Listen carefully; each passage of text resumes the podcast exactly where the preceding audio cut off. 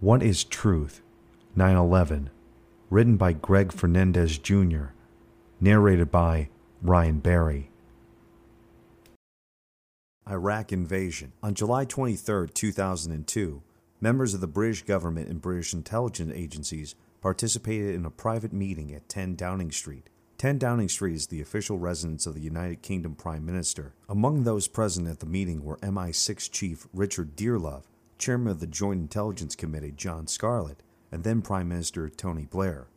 The minutes of the meeting were written by Downing Street foreign policy aide Matthew Rycroft. Saddam's regime was tough and based on extreme fear. The written notes of the meeting stated the only way to overthrow it was likely to be by massive military action. C reported on his recent talks in Washington. C was MI6 Chief Richard Dearlove. There was a perceptible shift in attitude. Military action was now seen as inevitable. Bush wanted to remove Saddam through military action, justified by the conjunction of terrorism and WMD, but the intelligence and facts were being fixed around the policy. It seemed clear that Bush had made up his mind to take military action, even if the timing was not yet decided. But the case was thin. Saddam was not threatening his neighbors, and his WMD capacity was less than that of Libya, North Korea, or Iran. Three years later, this information was finally released to the public after the Sunday Times published the written notes of the meeting on May 1, 2005. Five months before the private meeting at 10 Downing Street, the CIA sent former Ambassador Joseph Wilson back to Africa to investigate claims that Saddam Hussein was trying to buy yellow cake uranium from the West African country of Niger. Joseph Wilson was the deputy chief of missions at the United States Embassy in Baghdad, Iraq, when Saddam Hussein invaded Kuwait on August 2, 1990. Around 2:30 a.m., Wilson received a phone call at his house in Mansour, Iraq, which was 20 minutes away from the US Embassy in Baghdad. On the other line of the phone was National Security Council Deputy Sandra Charles, calling from Washington, D.C. In his book, The Politics of Truth, Joseph Wilson wrote about what Sandra Charles told him. The caller had in fact been Sandy, trying to get through from Washington, D.C., to alert me that Iraqi troops were moving into Kuwait and that our ambassadors in Kuwait City, Nathaniel Howell, had reported gunfire outside his embassy compound. The embassy had been surrounded by Iraqi troops, and Iraqi tanks and infantry were quickly overrunning the light Kuwaiti defense forces. Meanwhile, Iraq sealed off its own borders and canceled all incoming and outgoing flights. On August 6, Wilson was summoned to the foreign minister's office. He was surprised to find Saddam Hussein waiting for him, decked out in his Ba'ath Party uniform, complete with his characteristic pistol on his hip. Towards the end of the meeting, Wilson wondered if Saddam Hussein was fishing for clues as to whether the United States might intend a unilateral military response to his actions. Saddam Hussein publicly declared Kuwait to be Iraq's 19th province on August 8, 1990. By mid August, the U.S. Embassy had a lean staff of nine Americans, including me, Wilson wrote. I called us the Expendables. It wasn't long before Iraq demanded all embassies register citizens in their care with the appropriate authorities. Wilson wrote that the failure to comply would result in capital punishment. U.S. authorities saw this as a way for Iraqi's government to take more hostages. The choice, Wilson continued, theoretically was either to turn over Americans or to defy the note and risk execution. During an off the record press briefing at the U.S. Embassy in Iraq on September 20, 1990, Wilson wore a noose around his neck to make a statement to the reporters in the room.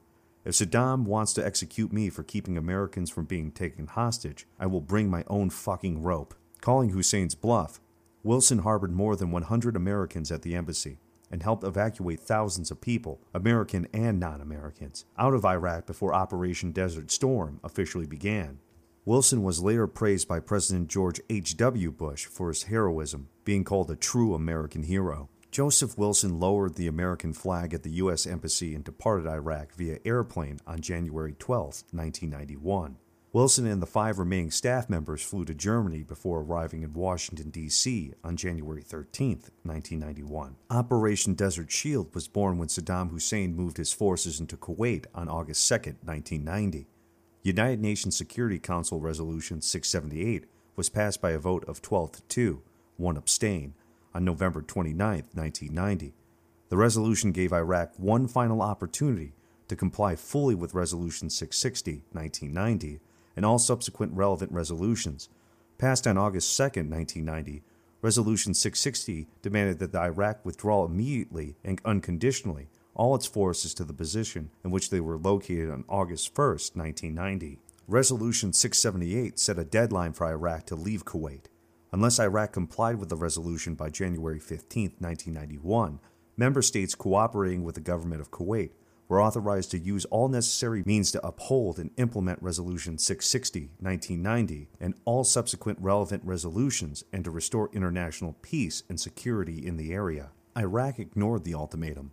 On January 16, 1991, Operation Desert Shield morphed into Operation Desert Storm when Commander of the United States Central Command, Norman Schwarzkopf, sent a message to the United States Central Command soldiers, sailors, airmen, and Marines of the United States Central Command. This morning at 0300, we launched Operation Desert Storm, an offensive campaign that will enforce the United Nations resolution that Iraq must cease its rape and pillage of its weaker neighbor and withdraw its forces from Kuwait. My confidence in you is total. Our cause is just.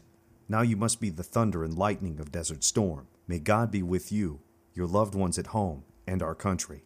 With an estimated $61 billion spent on the war, on February 27, 1991, President George H.W. Bush sat in the Oval Office at the White House and told the nation Kuwait is liberated, Iraq's army is defeated, our military objectives are met, Kuwait is once more in the hands of Kuwaitis in control of their own destiny. Operation Desert Storm was over. Exactly 100 hours since ground operations commenced, President Bush continued, and six weeks since the start of Operation Desert Storm, all United States and coalition forces will suspend offensive combat operations. It is up to Iraq whether this suspension on the part of the coalition became a permanent ceasefire. At every opportunity, I have said to the people of Iraq, our quarrel is not with them, but instead with their leadership, and above all, with Saddam Hussein. This remains the case. You, the people of Iraq, are not our enemy. We do not seek your destruction. We have treated your POWs with kindness. Coalition forces fought this war only at last resort and look forward to the day when Iraq is led by people prepared to live in peace with their neighbors. As satisfying as it would have been to go on to Baghdad in 1991, Joseph Wilson wrote in The Politics of Truth, there were many reasons to stop where and when we did. According to Wilson, those reasons involved a new world order, the goal that had been agreed upon within the international community was Saddam's expulsion from Kuwait. There was no legal authority to proceed further. Since the concept of the New World Order depended on international agreement and material support as we faced these similar conflicts together, it was vital to establish from the outset that the parameters for the action and then adhere to them.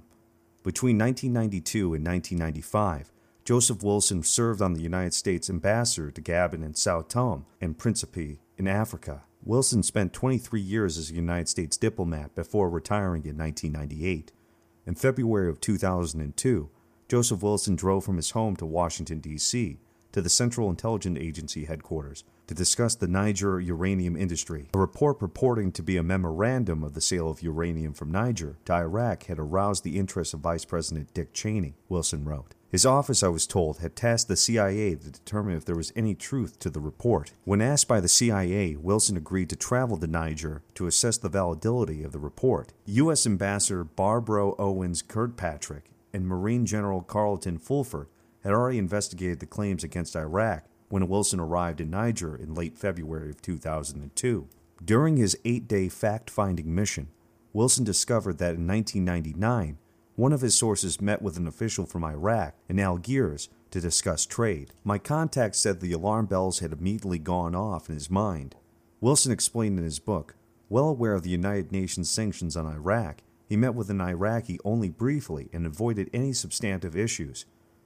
As he told me this, as he told me this, he hesitated and looked up to the sky as if plumbing in the depths of his memory, then offered that perhaps the Iraqi might have wanted to talk about uranium but since there had been no discussion of uranium, my contact was idly speculating when he mentioned it.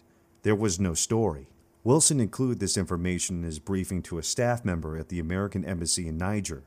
Two years after his trip to Niger, the same source told Wilson that the Iraqi official he had met was Mohammed Saeed al Sahhaf, better known as Baghdad Bob. Wilson was satisfied that the allegations against Iraq were baseless. There were only two uranium mines in Niger, both of which were owned by a consortium comprising foreign companies along with the Niger government through a state owned corporation. If U.S. authorities were still serious about investigating the matter, after receiving its conclusions, Wilson suggested that they reach out to Cogema. Only Cogema had actual possession of the ore from its time in the ground until it arrives at its destination. Wilson also made it clear that even off the books transactions of uranium would not have gone unnoticed by Cogema. Did the CIA ever contact Cogema about the allegations against Iraq? Words of mass destruction. During the State of the Union address on January 28, 2003, President George W. Bush told the nation the International Atomic Energy Agency confirmed in the 1990s that Saddam Hussein had an advanced nuclear weapon development program, had a design for a nuclear weapon, and was working on five different methods of enriching uranium for a bomb. The British government has learned that Saddam Hussein recently sought significant quantities of uranium from Africa. Our intelligence sources tell us that he attempted to purchase high strength aluminum tubes suitable for nuclear weapons production. Saddam Hussein has not credibly explained these activities. He clearly has much to hide. If Saddam Hussein does not fully disarm for the safety of our people and for the peace of the world, we will lead a coalition to disarm him. On February 5, 2003, Secretary of State Colin Powell addressed the United Nations Security Council. I asked for this session today for two purposes. First, to support the core assessment made by Dr. Blix and Dr. ElBaradei. As Dr. Blix reported to the Council on January 27th, Iraq appears not to have to come to a genuine acceptance, not even today, of the disarmament which was demanded of it. And as Dr. ElBaradei reported, Iraq's declaration of December 7th did not provide any new information relevant to certain questions that have been outstanding since 1998. Powell's second purpose for speaking before the Security Council was to share what the United States knows about Iraq's weapons of mass destruction, as well as Iraq's involvement in terrorism, which is also the subject of Resolution 1441 and other earlier resolutions. Iraq has now placed itself in danger of serious consequences called for in the UN Resolution 1441, and this body places itself in danger of irrelevance if it allows Iraq to continue to defy its will without responding effectively and immediately. Our conservative estimate is that Iraq today has a stockpile of between 100 and 500 tons of chemical weapon agents. That is enough agent to fill 16,000 battlefield rockets. Even the low end of 100 tons of agent would enable Saddam Hussein to cause mass casualties across more than 100 square miles of territory, an area nearly five times the size of Manhattan. Fear remained the centerpiece of Powell's speech. Saddam Hussein has chemical weapons. Saddam Hussein has used such weapons.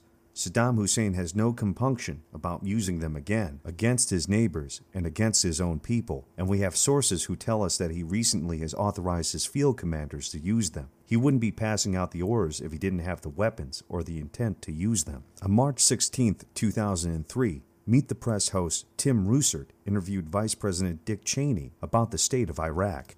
Fear of terrorists obtaining nuclear weapons remained one of Cheney's regular talking points. We saw on 9 11, Cheney said during the interview. 19 men hijacked aircraft with airline tickets and box cutters, killed 3,000 Americans in a couple of hours. That attack would pale into significance compared to what could happen. That attack would pale into insignificance compared to what could happen. For example, if they had a nuclear weapon and detonated in the middle of one of our cities, or if they had unleashed weapons of mass destruction, biological weapons of some kind, smallpox or anthrax, on a major attack on the United States. That whole different proposition for us to think about. How can we deal with that? How would Al Qaeda acquire those weapons of mass destruction? According to Dick Cheney, Saddam Hussein was a prime suspect. We know he's out here trying only once again to produce nuclear weapons, and we know that he has a long standing relationship with various terrorist groups, including the Al Qaeda organization. Cheney claimed Hussein was absolutely devoted to trying to acquire nuclear weapons, and we believe he has, in fact, reconstructed nuclear weapons. The fear of Al Qaeda working with Saddam Hussein was a possibility too great to ignore, yet the evidence of that claim always lingered in the shadows. Even so, the Bush administration continued its march to war with Saddam Hussein. On March 17, 2003, President George W. Bush addressed the nation about the decision to remove Saddam Hussein from Iraq. Today, no nation can possibly claim that Iraq is disarmed, and will not disarm so long as Saddam Hussein holds power. For the last four and a half months, the United States and our allies have worked within the Security Council to enforce the Council's long standing demands. Yet some permanent members of the Security Council have publicly announced they will veto any resolution that compels the disarmament of Iraq. The United Nations Security Council has not lived up to its responsibilities, so we will rise to ours. All the decades of deceit and cruelty have now reached an end. Saddam Hussein and his sons must leave Iraq within 48 hours. Their refusal to do so will result in military conflict, commenced at a time of our choosing. For their own safety, all foreign nationals, including journalists and inspectors, should leave Iraq immediately. The invasion of Iraq officially began on March 20th, 2003. If you don't include the airstrike on the Iraq presidential palace on March 19th, as well as any covert operations conducted beforehand. At the beginning of the invasion, the United States had an estimated 248,000 troops, and the United Kingdom had 45,000 boots on the ground. Australia had 2,000 troops, and Poland had a whopping 194 soldiers ready to overthrow Saddam Hussein. They were joined by nearly 70,000 Kurdish Peshmerga. Coalition forces took control of Baghdad on April 9, 2003, forcing Saddam to flee Iraq's capital. A 39 foot statue of Saddam Hussein was removed from Firdos Square in central Baghdad with the help of United States Marines. The statue was created in April of 2002 in honor of Saddam Hussein's 65th birthday. As the statue fell, it psychologically marked the end of Hussein's 24 year reign. American and coalition forces are now operating inside of Baghdad, President Bush told the people of Iraq the next day on April 10th, and we will not stop until Saddam's corrupt gang is gone. The government of Iraq and the future of your country will soon belong to you. 140 United States soldiers were killed between March 20th, 2003 and May 1st of 2003 on the other side of the war, according to a 2003 research monograph, adding together our estimate of Iraq non combatant fatalities, 3,750 plus minus 550, and a combatant fatality of 9,200 plus minus 1,600, yields our estimate for total Iraq fatalities in the war. 12,950 plus or minus 2,150, 16.5%. Rounding this off, our analysis suggests that as few as 11,000 Iraqis may have been killed in the war, or as many as 15,000. It is likely that approximately 30% of the fatalities were non combatants, that is, civilians who did not take up arms. On May 1, 2003, President Bush landed on the USS Abraham Lincoln aircraft carrier with a huge mission accomplished banner behind him and announced major combat operations in Iraq have ended. In the Battle of Iraq, the United States and our allies have prevailed, and now our coalition is engaged in securing and reconstructing that country. The big celebration on the aircraft carrier seemed a bit premature since the goal of invasion, the capture of Saddam Hussein, hadn't been accomplished yet. Even so, there was no denying the psychological effect such a display could have had on a person. Those who supported the war had something to cheer for, those who opposed the war had something to make fun of, the greatest distraction was presented on the grandest stage of them all fuel the fire and watch it rise. On July 6, 2003, Joseph Wilson wrote an op ed piece for the New York Times entitled, What I Didn't Find in Africa. Wilson's article began with a question Did the Bush administration manipulate intelligence about Saddam Hussein's weapons program to justify an invasion of Iraq? Based on my experience with the administration in the months leading up to the war, I have little choice but to conclude that some of the intelligence related to Iraq's nuclear weapon program was twisted to exaggerate the Iraqi threat. The following day, White House Press Secretary Ari Fleischer denied that Wilson was sent to Niger at the request of the Vice President's office. The Vice President's office did not request the mission to Niger, Fleischer stated. The Vice President's office was not informed of his mission, and he was not aware of Mr. Wilson's mission until recent press accounts. So this was something that the CIA undertook as a part of their regular review of events, where they sent him, but they sent him on their own volition. And the Vice President's office did not request it. Now we've long acknowledged, and this is old news, we said this repeatedly, that the information on Yellow Cake did indeed turn out to be incorrect. We've acknowledged that the information did turn out to be a forgery.